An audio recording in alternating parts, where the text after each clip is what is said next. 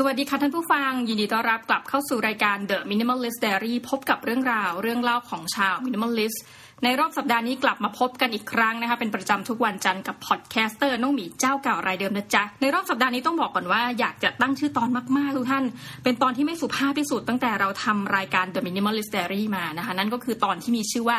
shit happens นะคะ จริงๆอาจจะมีหลาย shit ก็ได้แต่ว่าเราขอบอกไว้ shit เดียวพอนะคือมากกว่านี้เรารับไม่ค่อยไหวนะคะต้องบอกว่าถ้าใครได้ติดตามข่าวในรอบสัปดาห์ที่ผ่านมา ในวงการการศึกษาไทยนะคะวงเล็บในระดับอุดมศึกษา มีเรื่องร้อนอกร้อนใจสำหรับอาจารย์นะแต่ว่าหลายท่านไม่ได้เดือดร้อน ถ้าเกิดท่านไม่ได้อยู่ในวงการนี้นะคะนั่นก็คือการปรับเกณฑ์เขาเรียกว่าเกณฑ์กพอ ซึ่งปัจจุบันต้องมีเองเนี่ย ยังไม่รู้เลยว่ากพอมันย่อมาจากอะไรนะแต่รู้ว่าเป็นเกณฑ์ที่สำคัญมาก เพราะว่าถ้าใครจะขอตำแหน่งทางวิชาการ ท่านต้องรู้ว่าการปรับเกณฑ์ที่ว่าเนี่ยมันปรับขึ้นปรับลงปรับอย่างไรนะ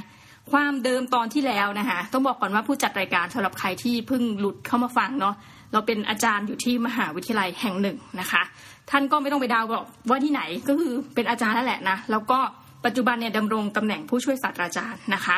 อายุก็อาจจะยังไม่มากนัก แอบใบก่อนยังไม่ถึงสามห้านะจ๊ะก็คิดว่ายังโอเคก็ยังไม่มากเนาะหลายคนอาจจะบอกโอ้โหแก่งักแล้วนะคะ แต่ว่าแล้วแต่ท่านแต่เราคิดว่าเรายังยังแอดคอร์ดอยู่นะคะหลายคนฟังแบบสามหกสามเจ็ดสะดุ้งเฮือกไม่อันนี้พูดเล่นนะคะ ก็คือบอกว่าเราคิดว่าเรายังอายุยังพอไหวเอางี้แล้วกันนะยังสามารถที่จะเดินรอบสนามบอลได้สักสามสนาม โดยที่รู้สึกไม่เคยขัดยอกมากนักนะคะตรงวงเลยว่ามากนักเลยเนาะประเด็นก็คือว่า ในการเวลาถัดไปนะคะ จากตำแหน่งผู้ช่วยศาสตราจารย์เนี่ยระบบของมหาวิทยาลัยโดยทั่วไปก็คือ จะมีตำแหน่งนี้เนาะอันดับที่หนึ่งถัดไปก็คือตำแหน่งรองศาสตราจารย์ แล้วก็ขั้นสูงสุด ซึ่งเป็นที่รู้กันทั่วโลกก็คือตำแหน่งศาสตราจารย์นะทีนี้ต้องบอกว่าแต่ละประเทศขอเกริ่นก่อน มีวิธีการวัดอะไรอย่างเงี้ยไม่เหมือนกันนะคะอย่างสหรัฐอเมริกาซึ่งเราชอบมากเลย ถ้าคุณจบด็อกเตอร์แล้วใช่ไหมแล้วคุณได้บรรจุ แต่ส่วนใหญ่ น่าจะยังไม่ได้บรรจุต้องแบบไปทำงานหรือว่าวิ่งเขาเรียกว่าวิ่งขวิดเลยหางานทำเป็น postdoc ก่อนนะคะเป็นโพสต์ด็อกก็คือเหมือนกับเป็นระดับสูงขึ้นเนอะถ้าเกิดใครในภาษาไทยเขาจะเรียกวิจัยหลังปริญญาเอกนะ แต่ว่าก็แอบต้องบอกนิดนึงว่า เมืองไทยเราไม่ค่อยได้มีคนทำโพสต์ด็อกเยอะนักนะเหตุผลก็คือว่าถ้าพูดในแง่หนึ่งเนาะมันคือกระทบในเชิงว่าอายุคุณกับงานคือจริงๆอะจบอดอลแล้วมาเป็นอาจารย์ไปเลยดีกว่า มันจะเร็วกว่าในเรื่องของการงาน แต่ว่าในต่างประเทศเรื่องของเรื่องก็คือว่า ส่วนใหญ่เขาคาดหวังว่าถ้าคุณจบดร.คุณต้องมีผลงาน publication สักแบบระดับหนึ่ง อย่างในมหาวิทยาลัยตัวเองแห่งเดียวในอังกฤษเนี่ย ปีหนึ่งคนจบด็อกเตอร์หกร้อยคน บ้าไปแล้วนะคะคือรับเข้ามาผลิตผลิตเข้ามา แต่ว่าไม่ได้ดูว่าปลายสุดเส้นทางเนี่ย คนเรียนจบด็อกเตอร์ไปทำมาหากินอะไรนะ ซึ่งอันนั้นอาจจะไม่ใช่ปัญหาเราเป็นปัญหาของประเทศอังกฤษก็แล้วกันประเด็นก็คือมีเหตุการณ์จริงนะในอังกฤษก็คือว่ามีคนฆ่าตัวตายเพราะว่าหลายคนเนี่ย คืออยากเรียนหนังสือไงก็เรียนไปจนตะบี้ตะบันเรียนไปยี่สิบห้ายี่สิบหกจบแล้วด็อกเตอร์นะคะปรากฏว่าหางานทำไม่ได้ โดยเฉพาะสายพวก pure science ทั้งหลายนะพวกฟิสิกส์เอกคณิตศาสตร์อะไรแบบเนี้ยคือมันจะหางานค่อนข้างยากนิดนึงเอางี้ดีกว่า ปรากฏว่ามีคนนึงเขาจบฟิสิกส์นะคะ แล้วก็ไปทำงานเหมือนกับแบบงานพวก call center พวกอะไรแบบนี้เนี่ยนะ คือมันเหมือนกับจริงๆ ก็ไม่ต้องเอาคนจบปริญญาเอกไปทำ หมายถึงว่าวุฒิขั้นต่ำเขาจะรับปริญญาตรีอะไรอย่างนี้ใช่ไหมก็แปลว่าเขาค่อนข้างที่จะคิดว่าอะตัวเขาเองอะคิดว่า over qualify เนาะปรากฏว่าทำไปทำมาแล้วท่าทางว่าจะหางานไม่ได้นะคะ ก็เลยฆ่าตัวตายในที่สุดมันก็ออกเป็นข่าวนะคะในอเมริกาก็มีข่าวเหมือนกันว่าแบบมีพวกจบ PhD เยอะแยะนะเป็นอาจารย์มหาวิทยาลัย เป็นอาจารย์พิเศษเนี่ยต้องนอนในรถอะไรอย่างเงี้ยคือมันหางานประจำยากเอางี้ดีกว่า สิ่งที่จะพอจะทำได้คือไปสมัครโพสต์ดอกต่อเสียนะคะ แล้วก็ทำงานในมหาวิทยาลัยนั้นไปสักสองสมปีนะคะ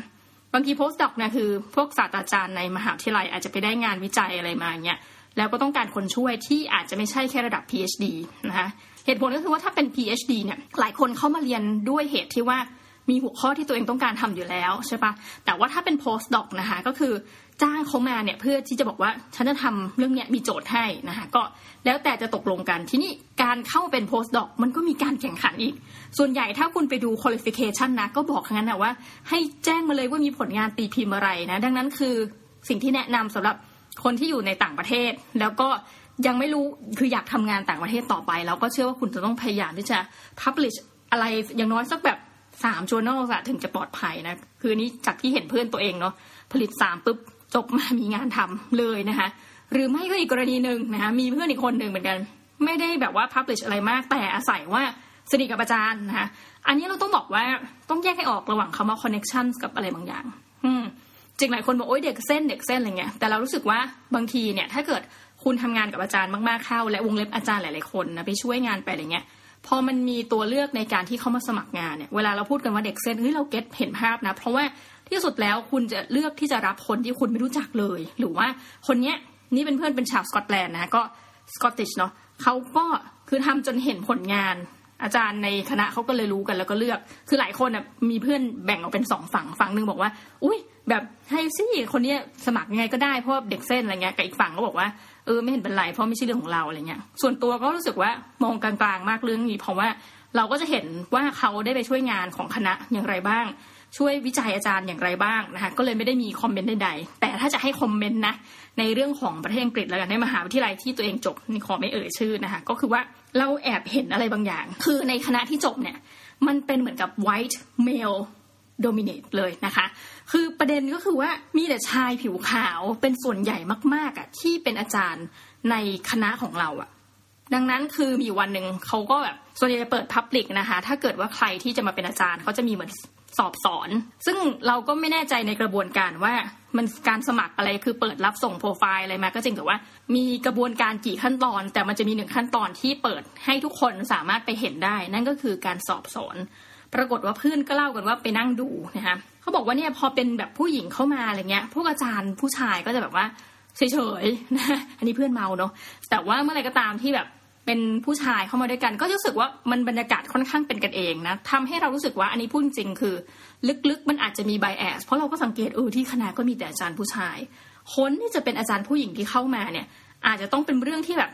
เรื่องนี้มันไม่ไม่มีผู้ชายทำอะนะคะถ้าพูดกลางๆเชิงสังคมศาสตร์ก็จะเป็นพวก feminist theory แบบ feminist approach อะไรเหล่านี้ที่รู้สึกว่า เออโอเค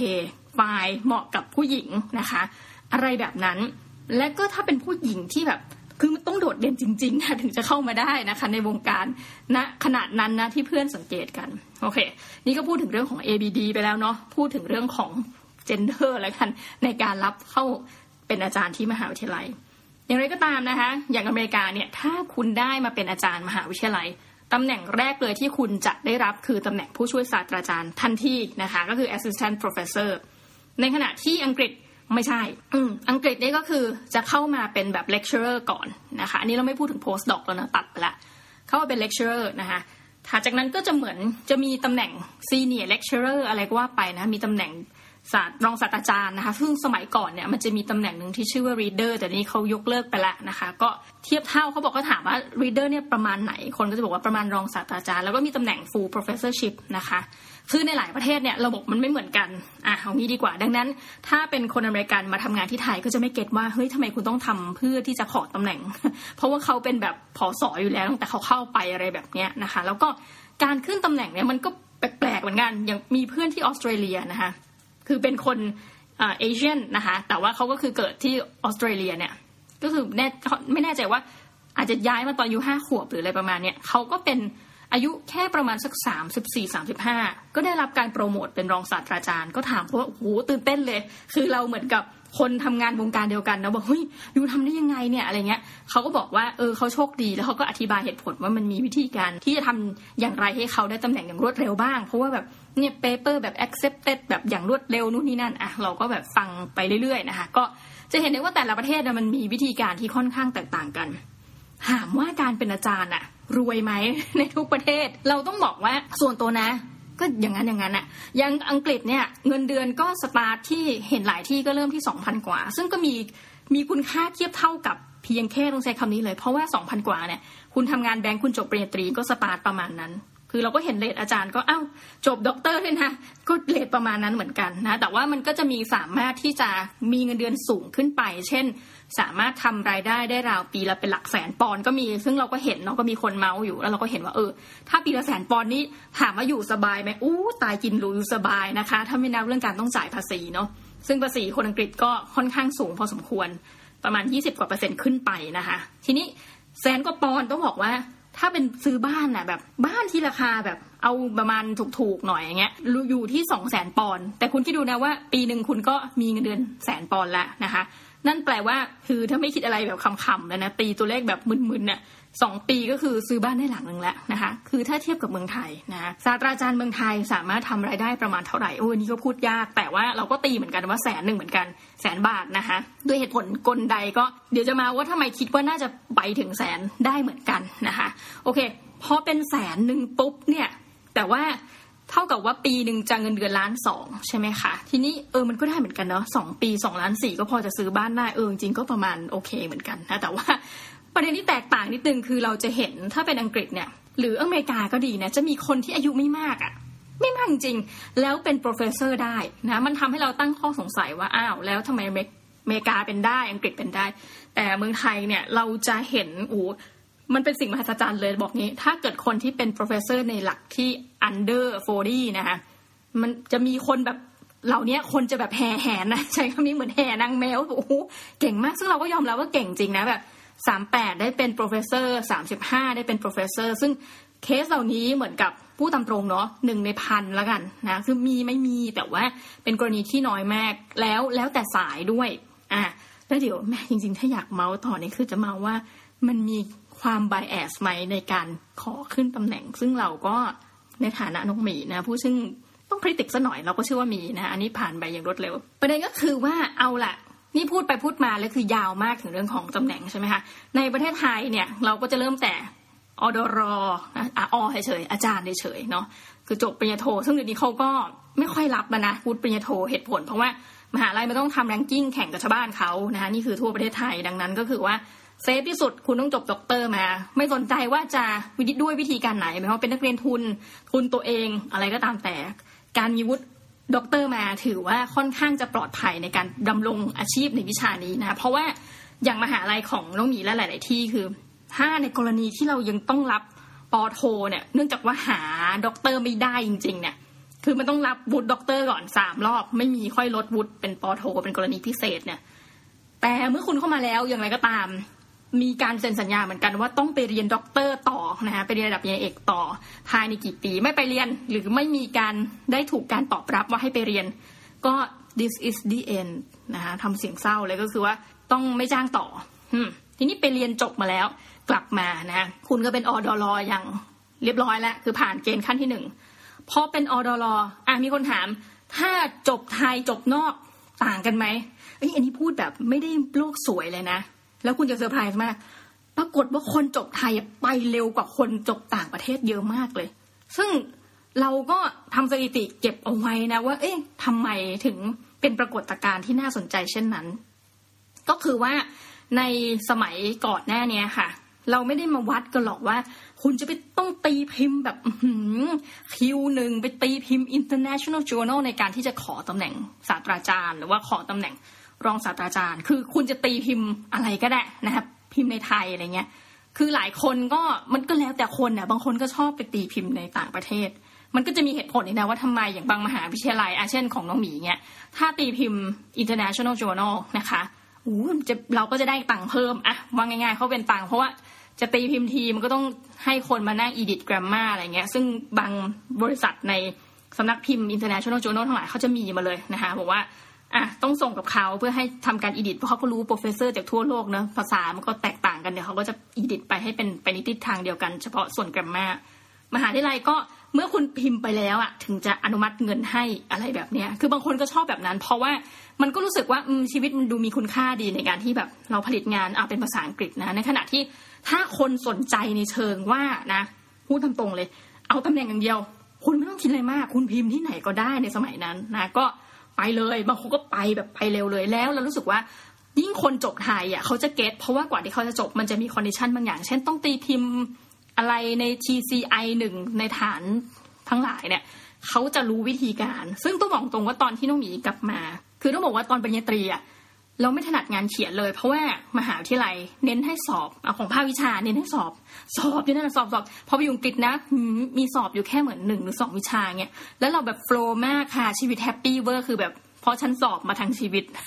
เขียนอะไรเงี้ยคือแบบสามารถทำได้ทันเวลาทุกสิ่งอย่างนะ แต่ว่าพองานเขียนนี่น้ำแบบว่าน้ำลายไหลเลยอะไปไม่เป็นนะคะทีนี้พอกลับมาจากต่างประเทศมาเรียนจบมาปุ๊บเนี่ย เราก็ ต้องมาพิมพ์ใน journal ไทยถามว่าทำไมคุณต้องพิมพ์จากตรงนี้ เพราะว่ามันเอาพุ่งตรงนะ ทุกคนก็บอกว่ามันง่ายสุดคือมันก็เริ่มต้นจากตรงนี้ละกันนะใน journal ไทยเนี่ยเขาจะมีว่าวารสารที่ไม่อยู่ในฐานนะคะเอาวารสารที่อยู่ในฐานละกัน จะมี TCI ระดับหนึ่งระดับสอง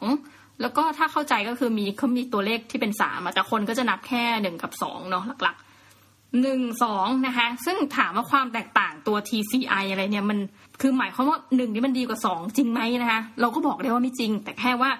มันจะมีการเกณฑ์มาตรวัดอะไรบางอย่างอะเช่นว่า อันนี้มี peer อ่านไหมแต่เขาก็ไม่ได้มาดูว่า peer นี่มีคนที่จะอ่านของเรา มีคุณสมบัติอย่างไรอีก คือแค่ทำตาม criteria เดี๋ยวเขาติ๊กติ๊กติ๊กติ๊กอะก็จะได้เห็นว่ามีการตีพิมพ์แบบเป็นประจำไหมอะไรอย่างเงี้ยค่ะ คือถ้าพิมพ์พิมพ์ขาดขาดพิมพ์พิมพ์ขาดขาดก็อาจจะเทียตกไปอะไรอย่างเงี้ย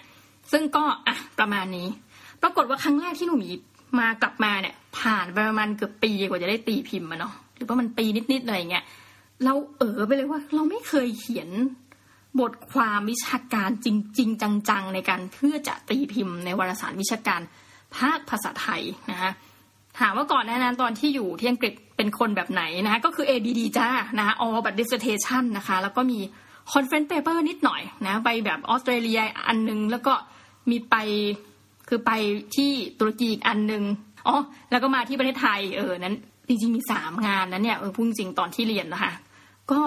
มันก็ไม่ได้อะไร มันคือเป็น conference paper ที่ไม่ได้เอาไปทำอะไรต่อ เราก็เอาแล้วนะคะ ก็ใช้เวลาเขียนเนี่ย คือเป็นคนทำอะไรเร็วนะ อันนี้ต้องอวยตัวเองนิดหนึ่ง รู้สึกว่าทำอะไรเร็ว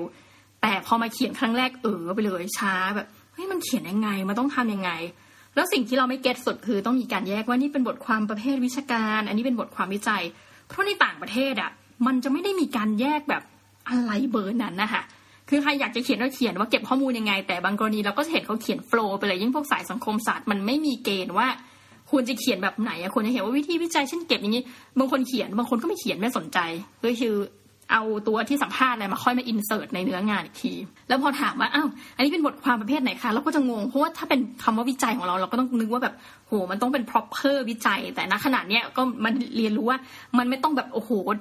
งานวิจัยไม่จำเป็นต้องได้ทุนอ่าอะไรแบบนั้นนะคะ ซึ่งก็โอเคผ่านไปทีนี้ ก็ตีพิมพ์ไปในรถแรกก็คือเอาเอาหากินง่ายว่างั้นคือตีพิมพ์กับวารสารของคณะนะคะ ซึ่งในขณะนั้นอะวารสารคณะขึ้นไปเป็นเทียหนึ่งก็คือ TCI หนึ่งประมาณนี้ เราก็ไม่ได้คิดอะไรมากณขนาดจุดนั้นเนี่ยการที่จะสมัครขอตำแหน่งผู้ช่วยศาสตราจารย์เนี่ยอันนี้จำได้ไม่แม่นแล้วพราะขอมาสักระยะหนึ่งแต่ว่า มีผลงานประมาณสองชิ้น บวกกับเอกสารประกอบการสอน ซึ่ง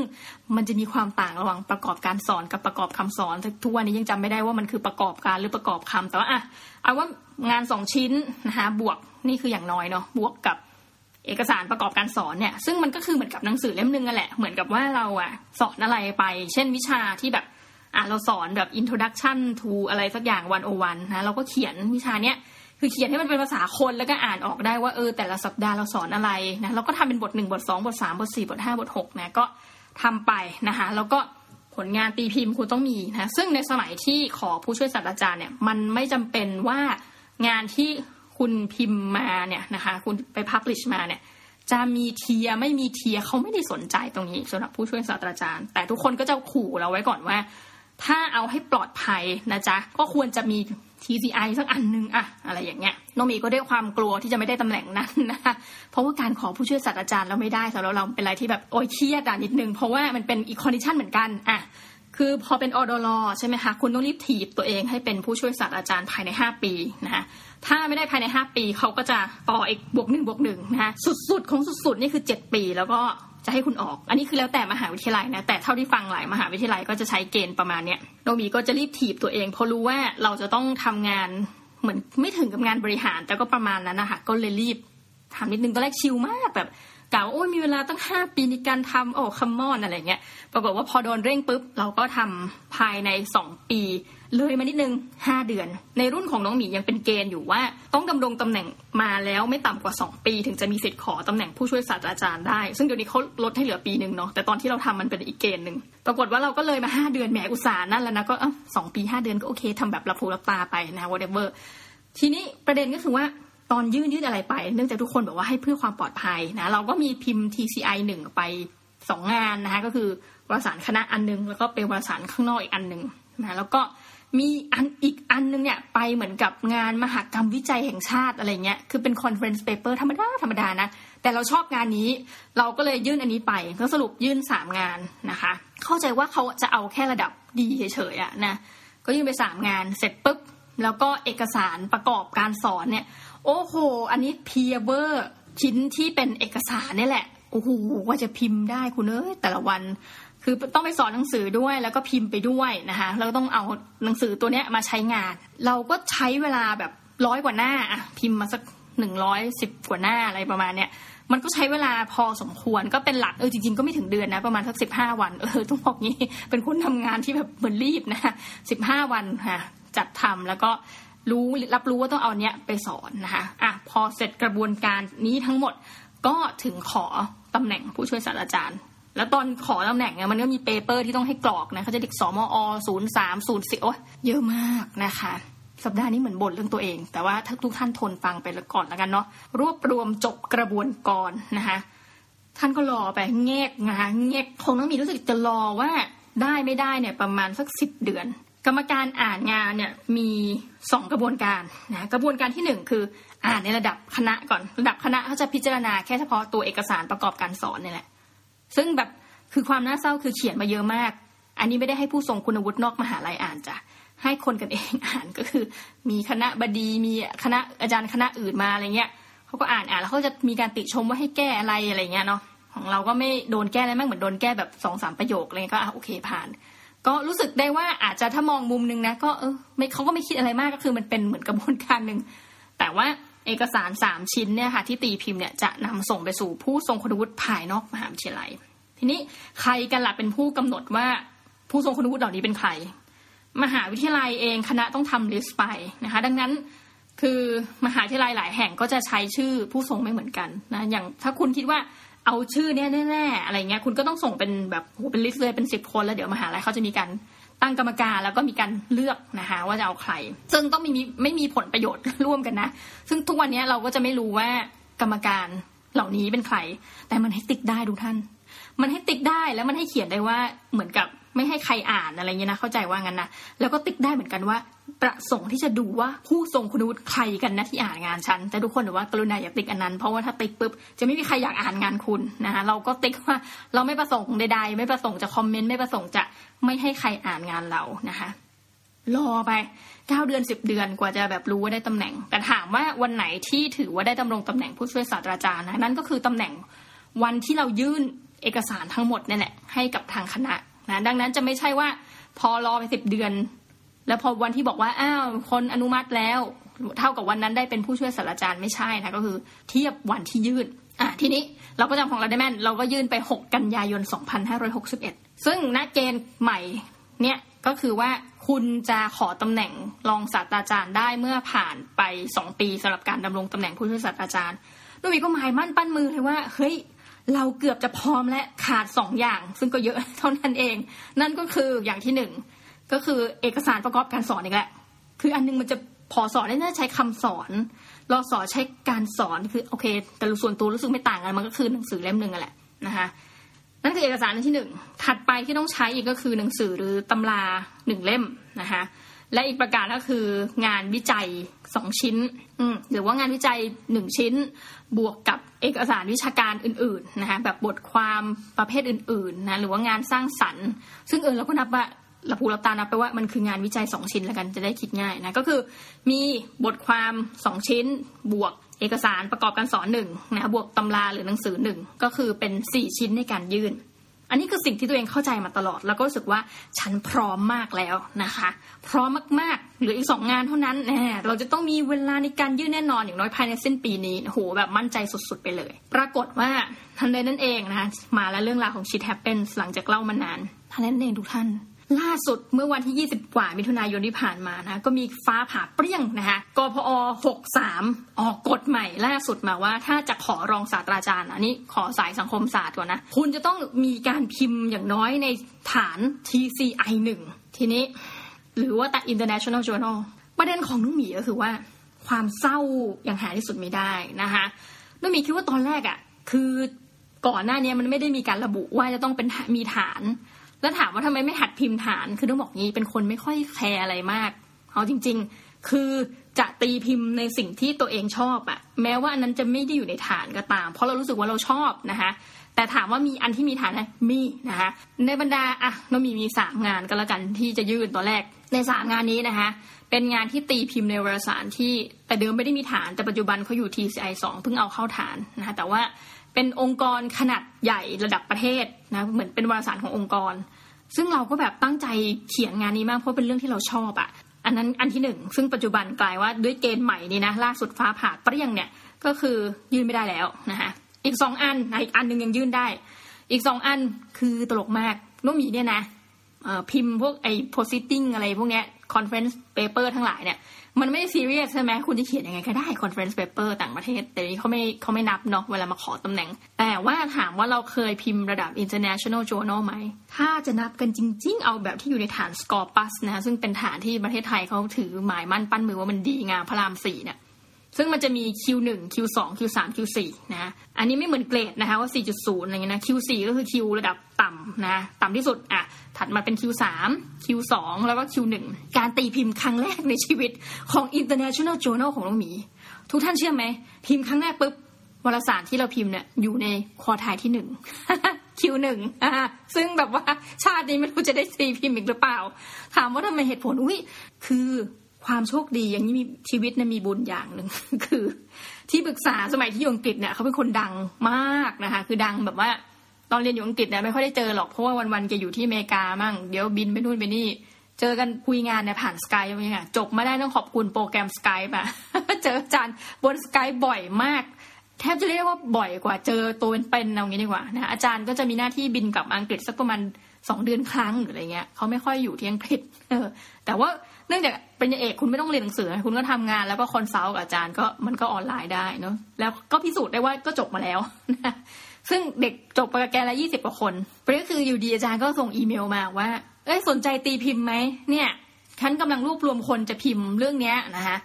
เราก็แบบคนเป็นอาจารย์เนี่ยนะหนึ่งพอเป็นอาจารย์แล้ว เป็นอาจารย์เราชั่วชีวิตแน่ใช่ไหมทุกท่าน เราจะไปปฏิเสธก็น่ารังเกียจนะน้องมีก็ yes yes sir ตีพิมพ์อยู่แล้วนะคะก็รู้ว่าเออมันเป็น journal ระดับที่ดีมากๆ อือ แล้วก็เขามาชวนแต่เราก็แบบเอ๊ไม่ค่อยแน่ใจว่าฝีมือเราจะดีไหมอาจารย์ก็บอกว่าเขียนเท่านี้ห้ามเกิน words อะไรอย่างเงี้ย ก็สั่งมาปรากฏว่าเราก็เฮ้ยอันนี้น่าตกใจมากเหมือนกันว่า ใน journal แรกที่เราตีพิมพ์เนี่ยเราใช้เวลาเขียนสามวันแค่นั้นเองอะซึ่งตอนแรกคาดหวังว่าจะยาวกว่านี้แต่แบบเอ้าเสร็จแล้วเหรอสามวัน แล้วก็ส่งให้เขานะอาจารย์ก็ทำหน้าที่เป็นเหมือนกับเอดิเตอร์ด้วยก็แก้แก้ให้เราบ้าง แล้วก็ถามเรากลับว่าอันนี้ใส่เพิ่ม อันนี้ลดออก หัวเกินไม่ได้อะไรเงี้ย แล้วก็ส่งไปให้กับสำนักพิมพ์สำนักพิมพ์เขาจะมี editor ของเขาอีกเหมือนกัน editor ก็ส่งมาสักสองสามประเด็นคือ แก้ไปแก้มาแต่ไม่ได้แก้แบบ major ค่ะ คือแก้ประมาณสักสองสามรอบ แต่ว่าเป็นการแก้แบบระดับเป็นประโยคนับได้อะไรเงี้ย ซึ่งเราก็ happy เวอร์นะฮะแล้วก็พิมพ์ครั้งแรกคือแบบดีใจดีใจแล้วก็รู้สึกเลยว่าอันเนี้ยคือฉันมีละ ใครที่จะพูดอะไรต่อมีอะไรฉันมีแล้วฐาน Scopus Q หนึ่งอะไรคือแบบเอออันนี้กะว่าจะเอาไปขอตำแหน่งนะคะก็ปรากฏว่าใช้ได้ชิ้นเดียวสรุปอย่างนี้นะถัดไปอีกชิ้นหนึ่งซึ่งตอนแรกหมายมั่นปั้นว่าจะใช้ชิ้นนี้ คือจะใช้สามชิ้นในการยื่นนะบวกเอกสารอีกสองอัน อีกอันเนี่ยไปตีพิมพ์ที่วารสารของเยอรมัน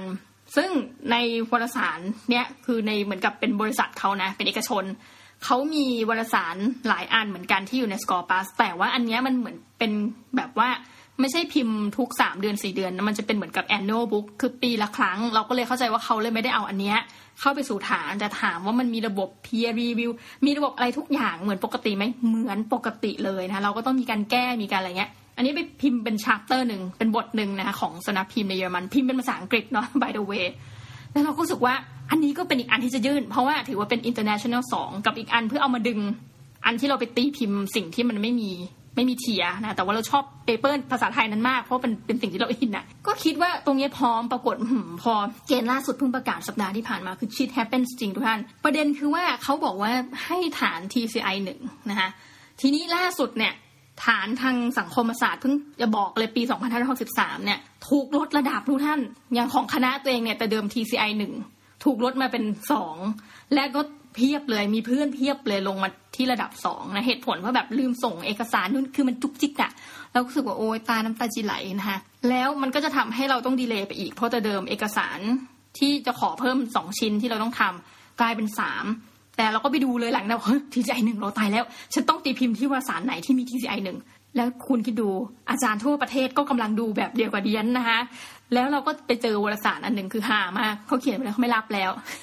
ไม่รับแล้วเพราะว่าคนส่งมาเยอะมากจนกระทั่งได้ตีพิมพ์อีกทีเนี่ยคือปี 2564 เลยนะแต่ไม่ใช่ต้นปีด้วยนะ ปลายปีอะไรเงี้ย คือตอนนี้ทุกคนก็แห่แหนคือโมเมนต์ที่ประกาศว่า ของงานคณะนะคะยกตัวอย่าง ลดระดับจาก TCI สองหนึ่งไปเป็นสองมันก็เกิดปรากฏการณ์อย่างนี้ คือคนก็ไม่อยากจะมาตีพิมพ์ กลายว่าเชื่อไหมต่อเนี้ยพอทุกคนเห็นว่าขอตำแหน่งรองศาสตราจารย์ไม่ได้ด้วยการพิมพ์แบบนี้นะ จะไม่มีใครไปตีพิมพ์ TCI สองเว็บอีกเลยนะ มีหนทางคือทางคณะทั้งหลายเนี่ยที่มีโจโนของตัวเองต้องพยายามที่ตัวให้ขึ้นไป TCI หนึ่งส่งเอกสารให้เกินเลยไม่ต้องครบนะให้เกิน ซึ่งสุดท้ายเนี่ยน้องมีก็เลยแบบมีความแบบ ละเหี่ยใจนึงว่าตอนแรกคิดว่าจะรีบทำเร่งกีบทำทุกอย่างนะปรากฏว่าวันที่รู้ผลทุกท่าน มันคือเหมือนกับจะใช้คำว่าฝันสลายนี่ก็ดูโอเวอร์ไปเพราะว่าเราก็ไม่ได้มีบทลงโทษอะไรกับการไม่ได้ขอตำแหน่ง มันคือแค่ยังไม่มีความก้าวหน้าเพิ่มเติมใด ๆ นะคะทีนี้ประเด็นก็คือเนี่ยมันคือความผิดหวังอันหนึ่งแต่ว่ามันเป็นสิ่งที่ทำให้เรารู้นะโอ้ยโลกนี้ไม่มีอะไรแน่นอน คือเขาอยากจะประกาศอะไรออกมา ก็ประกาศแล้วปรากฏมีคนสาบแช่งเต็มเลยนะกรรมกรกรรมการมีการไปขุดไปเลย แต่ถามว่าตัวเองรู้สึกไงนะรู้สึกก็คือรู้สึกเฮ้ยชิดอะไรเงี้ย ในแง่ว่า ตายแล้วมันไม่เป็นแผนแบบที่เราคิด คือเราตั้งใจที่จะขอประมาณเนี่ย ช่วงเดือนเนี้ยมันต้องเลย เพราะมันต้องหาทางลง แล้วมีคนอาจจะถามว่าอ้าวไม่ตีพิมพ์ต่างประเทศไปเลยล่ะอะไรอย่างนี้ อยากมากทุกท่าน แต่คิวนานกว่านั้นอีก ต้องบอกงี้คิวที่มันสั้นน่ะ ในความรู้สึกของน้องหมีนะหลังจากเคยแบบพับติชมา ไม่เยอะระดับหนึ่งเนี่ย รู้สึกว่าจริง ๆ ถ้าพิมพ์ในไทย รอสั้นกว่า แต่ทีนี้อาจจะรอนานแล้วแต่ถ้าตีพิมพ์ต่างประเทศอะนานก็คือจะไม่ภายในปีนี้แน่นอน คือภายในปีแบบแอดลีซาปีหน้าอะไรเงี้ยบางทีมีปีสองพันยี่สิบสองไปแล้วอะณบางอันอะซึ่งมันต้องรอไปอีก และการรอนี้ไม่ได้ไม่ได้มีประโยชน์ใดๆนะทุกท่านต้องบอกงี้ คือมันก็ได้แต่รอไปอะเนาะกว่าจะพับลิชกว่าจะแบบ accept กว่าจะแก้กว่าจะอะไรอูนาน ซึ่งเราก็รู้สึกว่าชิด happens นะคะแต่ว่า เราถามว่าเราโกรธคนที่ให้แบบเกณฑ์ใหม่อะไรอย่างนี้ไหมนะเฉยๆเพราะอะไรรู้ไหมเรียนรู้ได้อย่างหนึ่งคือเป็นคนชอบเรื่องปรัชญานิดๆหน่อยๆตอนเรียนนะคะเหมือนว่าเราคิดว่าทุกคณะต้องมีการเสริมหลักสูตรพวกปรัชญาอะไรพวกนี้ใช่ไหมเราก็เหมือนได้ไปเรียนตัวสองตัวอะไรมาเนี่ยแหละ มันมีสิ่งหนึ่งที่เราชอบมากก็คือว่าเขาถามว่าความยุติธรรมเนี่ยคืออะไร เราอาจจะคิดว่าความยุติธรรมก็คือแบบเอ้ยทุกคนได้ของเท่ากัน หรือว่ามันจะมีตัวการ์ตูนใช่ไหมที่แบบความยุติธรรมไม่ใช่ว่าทุกคนอาจจะได้แบบบันไดขั้นที่คนนี้ได้หนึ่งขั้น คนนี้ได้หนึ่งขั้นหนึ่งขั้นเพราะบางคนตัวเตี้ย ความยุติธรรมก็คือ คนตัวเตี้ยจะได้สองขั้น แต่สุดท้าย ถ้าเป็นเชิงปรัชญาแบบลึกๆเนี่ยเขาจะบอกว่า ความยุติธรรมก็คือว่า สิ่งนั้นน่าจะยุติธรรมต่อเมื่อผู้อำนาจบอกว่า ผู้มีอำนาจบอกว่าอันนี้มันคือความยุติธรรมมันมีประโยคหนึ่งที่เราชอบมากเลย เออจริงนะคะ ขอยกตัวอย่างขำๆได้ไหมก็คือความยุติธรรมในแบบที่หนึ่ง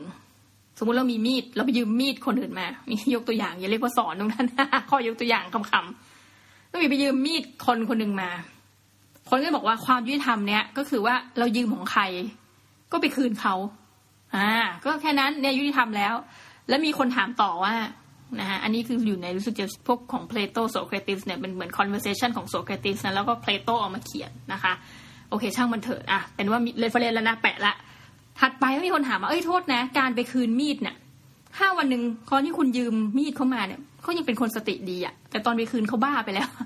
คุณยังจะคืนมีดด้วยเหรอมันยุติธรรมเหรอเพราะว่าเขาอาจจะเอามีดไปแทงคนอื่นหรือว่าแทงคุณ ก็เลยปรับโหมดใหม่อ๋อถ้างั้นความยุติธรรมคืออย่างนี้ ก็คือคืนในสิ่งที่คนคนนั้นสมควรจะได้รับ นั่นแปลว่าถ้าเขาเป็นบ้าไปแล้ว เรายืมมีดเขาวันนี้เขาไม่เป็นบ้าเราไม่ควรจะคืนเขาเพราะว่าไม่งั้นอันตราย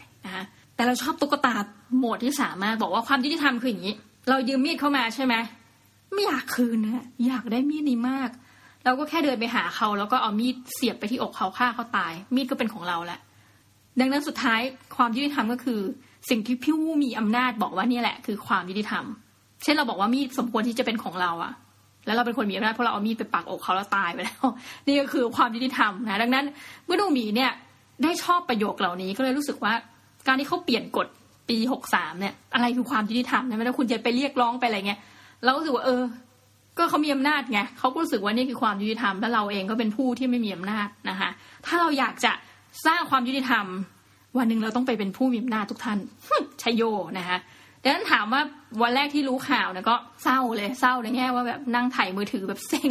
ต้องจริง ๆ ต้องเขียนงานเพราะงานเยอะนะอย่างที่ได้เคยเล่าแต่ว่า รู้สึกแบบ หมดมูดอะอยู่เนาะแบบเออนอนเฉยๆนะคะแต่ว่าตอนนี้ก็คือทำใจได้แล้ว เพราะว่าชีวิตต้องมุฟออนนะคะไม่ใช่ move เลย move move on ต่อไปนะ แล้วก็ทำตามหน้าที่ของตัวเอง ทีนี้ก็ไม่ต้องไปสนใจหรอกว่า เออมันจะดีเลย์ไปอีกเท่าไหร่ แค่รู้ไว้ว่าเราก็ยังมีความตั้งใจที่จะขอตำแหน่งนี้ ให้เมื่อโอกาสมันเป็นไปได้อย่างเร็วที่สุดนะคะซึ่งมันอาจจะดีเลย์จากเดิมที่คิดว่าขอได้ปีนี้แน่นอน อาจจะกลายเป็นปีหน้าหรือปีถัดไปหลังจากปีหน้า แต่ในที่สุดแล้วทุกท่านชีวิตอีกครั้งนะคะ ยังต้องดำเนินต่อไปนะและสุดท้ายความยุติธรรมคือสิ่งที่คนที่เขามีอำนาจบอกอะเราก็ไม่รู้ทำไงเหมือนกันนะจ๊ะวันนี้ก็เลยอันนี้อาจจะเป็นบทเรียนมั้งเนี่ยพูดมาตั้งนานไม่มีบทเรียนเลยเลยอันนี้แหละค่ะบทเรียนนะคะ หวังว่าทุกท่านยังจะติดตามรายการน้องหมีต่อไปนะ วันนี้ขอมาบ่นเรื่องราวของหน้าที่การงานนิดนึงนิดนึงยาวเลยอันนี้หัวเราคือเสียสติไปแล้วนะคะ ก็โอเคเดี๋ยวสัปดาห์สัปดาห์หน้าเรามาเจอกันใหม่นะคะ พร้อมกับเรื่องราวอัปเดตในชะตาชีวิตคือจริงวันนี้จะมีเรื่องอีกหลายเรื่องเลยอัปเดต แต่ว่าพอดีคุยเรื่องนี้มันหมดเวลาละนะคะ เดี๋ยวเรามาเจอกันใหม่สัปดาห์หน้าอย่าลืมนะจ๊ะมาเจอกันอีกครั้งเนาะ และอีกหลาย ๆ ครั้งนะสำหรับวันนี้ต้องขอลาไปก่อนนะคะ ขอบคุณทุกท่านมากที่อยู่กันจนจบรายการนะจ๊ะเลิฟยา สวัสดีเจ้า